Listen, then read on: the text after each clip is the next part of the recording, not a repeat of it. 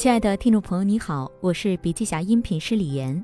本文内容来自中信出版社出版书籍《增长结构：不确定时代企业的增长底牌》，音频为部分精彩观点摘取。想了解更多细节，还请阅读原文。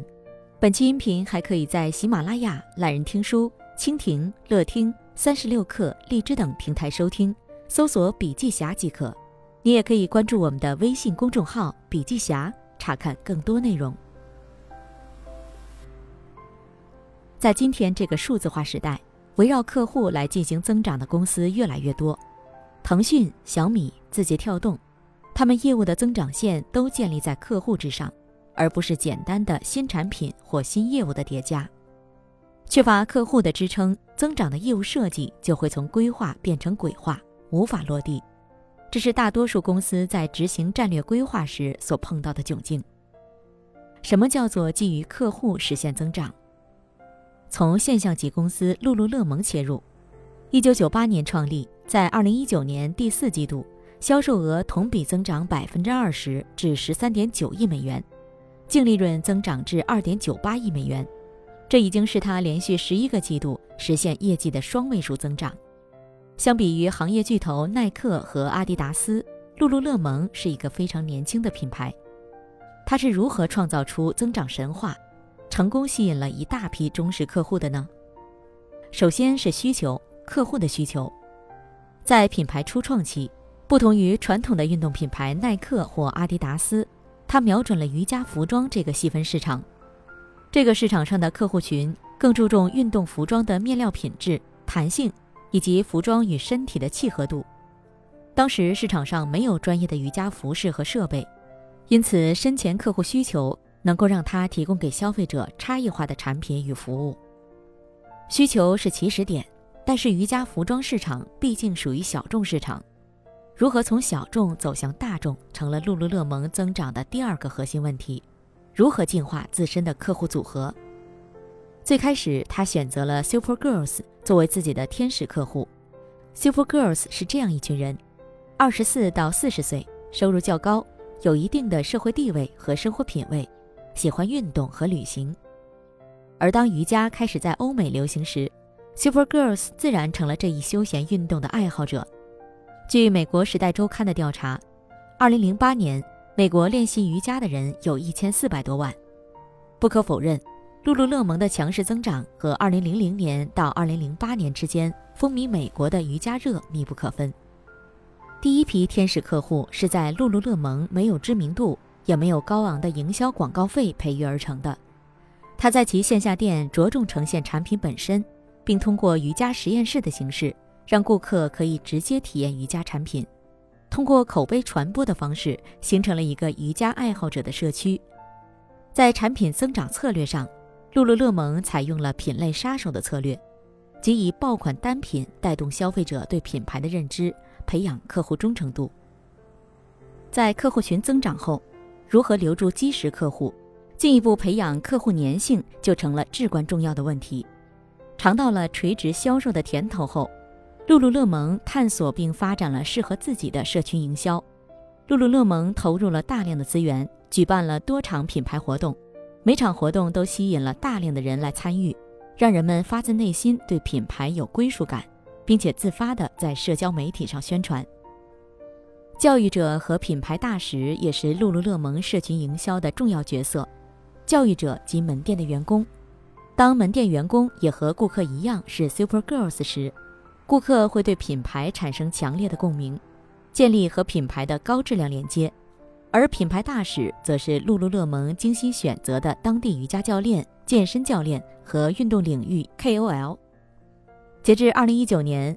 露露乐蒙在全球共有一千五百三十三名品牌大使，包括三十五名明星运动员、九名全球顶级瑜伽大使、一千四百八十九名各城市运动领域的 KOL。通过品牌大使的影响力和人际圈，露露乐蒙在全球建立了一个又一个运动爱好者社群。在通过细分市场成功进入行业之后，露露乐蒙继续扩大市场，培养规模客户。二零零九年以后，他开始发展全球电商渠道。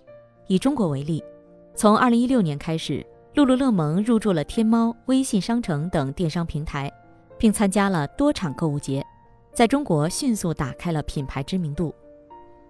公司年报显示，二零一九年直营渠道营收增长高达百分之四十一，达到了十一点三亿美元，占总营收的百分之二十八点一。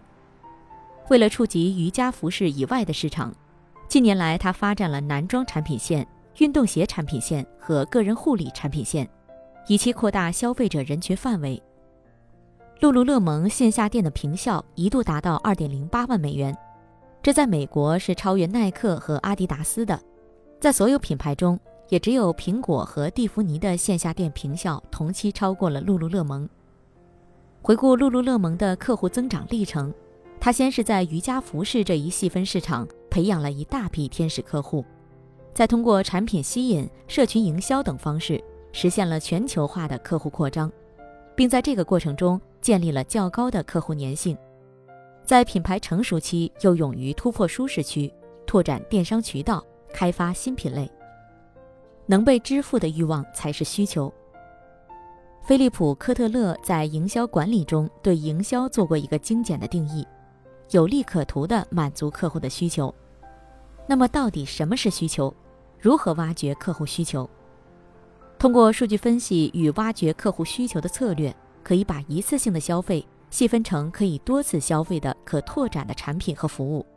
这种策略管理的核心在于用数据对原有客户的需求进行深挖，通过满足其潜在需求，实现对客户钱包份额的渗透，撬动增长。定义市场本质上是定义需求，满足需求才能让业务的增长存在可行的基础。但是一个容易混淆的问题是，当我们谈论需求的时候，我们到底在说什么？到底什么是需求？越是基础的问题，越反映出对本质的理解，也越容易影响企业实际操盘时结局的好与坏。对于这个问题，市场学中给出的答案是一个公式：需求等于欲望加购买力。欲望不等于需求。简单的说，能被支付的欲望才是需求。比如小红书，其核心用户主要为高知女性，通常女性是家庭消费的核心采购者，因此小红书的用户首先有真实的购物需求，要购买化妆品、护肤品等一些日常生活用品，加上一般在工作间隙、喝下午茶时等相对自在休闲的时间，也许是出于无聊想要消磨时间，同时又有优质的内容协助他们更好的买买买，但是仅仅如此。小红书还不足以获取和留存更多的用户。小红书相较于其他内容平台，如抖音、快手，内容要更加优质。几乎你想到的关于母婴、成长、护肤、奢侈品、夫妻恋人相处、投资等所有女性关心的问题，小红书都有深度垂直的内容可以提供。同时，用户在使用的过程中会慢慢发现，他不仅可以在这里得到有价值的信息。还可以把自己的经验进行分享。小红书会花大力气优化内容的排版，以保证颜值；优化推送逻辑，以加强用户和精准内容的联系。小红书的用户甚至通过分享带货获取收入、创业。以此往复，用户在小红书这个平台，既是用户，也是创业者，还可以是 KOL。在单一的 ID 背后，是多元身份的自我认同和标榜。在使用小红书之后，用户不仅可以进行有效率的决策，还可以交朋友、消磨时间、赚钱，层出不穷的高质量内容让用户停不下来，形成引点。企业应该时刻谨记，需求是客户之所以变成客户的根本原因，是增长的起点。小米、Costco 是怎么设计客户组合的？从增长的维度，我们可以将客户分为五种。天使客户、基石客户、规模客户、利润客户以及长尾客户。天使客户也是种子用户，是在品牌最初的阶段就认同企业，并且愿意提供一些建设性意见的人，也是企业在市场开发初期的第一批客户。他们通常包容性极强，不会对产品有严苛的要求，但是如果产品与他们的预期相去甚远，他们会弃之如敝履。天使客户最有代表性的就是小米手机萌芽阶段的那批超级发烧友，他们来自米 UI 论坛。最开始，小米从论坛里找出一千人，让他们将自己的品牌手机刷成米 UI 系统。最后完成这项任务的只有一百人，而这一百人就是小米最早的一批天使客户。开始的米 UI 并不完美，但与当时的安卓系统相比，定制化程度高，功能更友好。之所以能做到这些，是因为当时小米每周和这批用户一起沟通。实实在在地去满足用户的需求，这批客户后来参与了小米手机的最初产品设计，提供了有效的建议和使用反馈，而小米也从这一百个人出发，逐渐形成了自己的社群。但是天使用户并不能保证企业有稳定现金流收益，所以企业就必然要构建企业组合中的第二项基石客户。基石客户是支撑一个企业或平台稳定运营的客户。他们是保证企业稳定运营的核心因素，或者说基石客户就是企业的成长底线。规模客户是企业想要迅速增长时必须获取的一类客户群体，这类客群可能单体收入贡献度并不大，但是其大体量是企业提升整体营收的主要来源。对于抖音来说，它的用户就经历了从小规模市场到大规模市场的转变。起先，抖音的用户由网红型种子用户和喜欢音乐潮流的年轻人构成。这些网红有一批追随型用户和浏览型用户，而现在的抖音用户则从十九到四十五岁都有分布。用户从年轻进阶到了普遍。有规模也要有利润。利润客户是指对企业提供利润溢价的客户，是企业净利润最主要的贡献客群。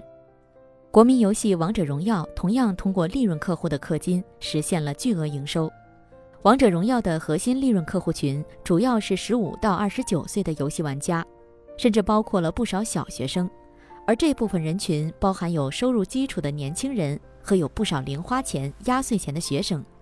这些人有闲有钱，乐意为娱乐花钱。互联网有个很有名的利润叫长尾效应，长尾市场也叫利基市场。指的是单个市场规模不大，但是总体量却很可观的一种现象，而长尾市场中的客户就是长尾客户。与规模客户不同的是，长尾客户非常分散，但却可以在数字化时代聚合在一起，形成需求客户群。支付宝的余额宝业务就是意识到了长尾用户的价值，从而成就了这样的商业奇迹。单个用户的购买量虽然小。但因为用户数量基数庞大，购买总额庞大，与支付宝合作的天弘基金在不到一年的时间里就成了规模最大的基金。如果你想知道企业到底有多少客户资产，敬请关注笔记侠公众号。正如硅谷著名投资人从零到一作者彼得蒂尔所言，衡量一个企业是否具备天荒地老的价值，就在于看他手上究竟有多少客户资产。客户多寡以及客户与企业深度绑定的关系，增长必有客户作为坚实的支撑，业务规划才不是鬼话。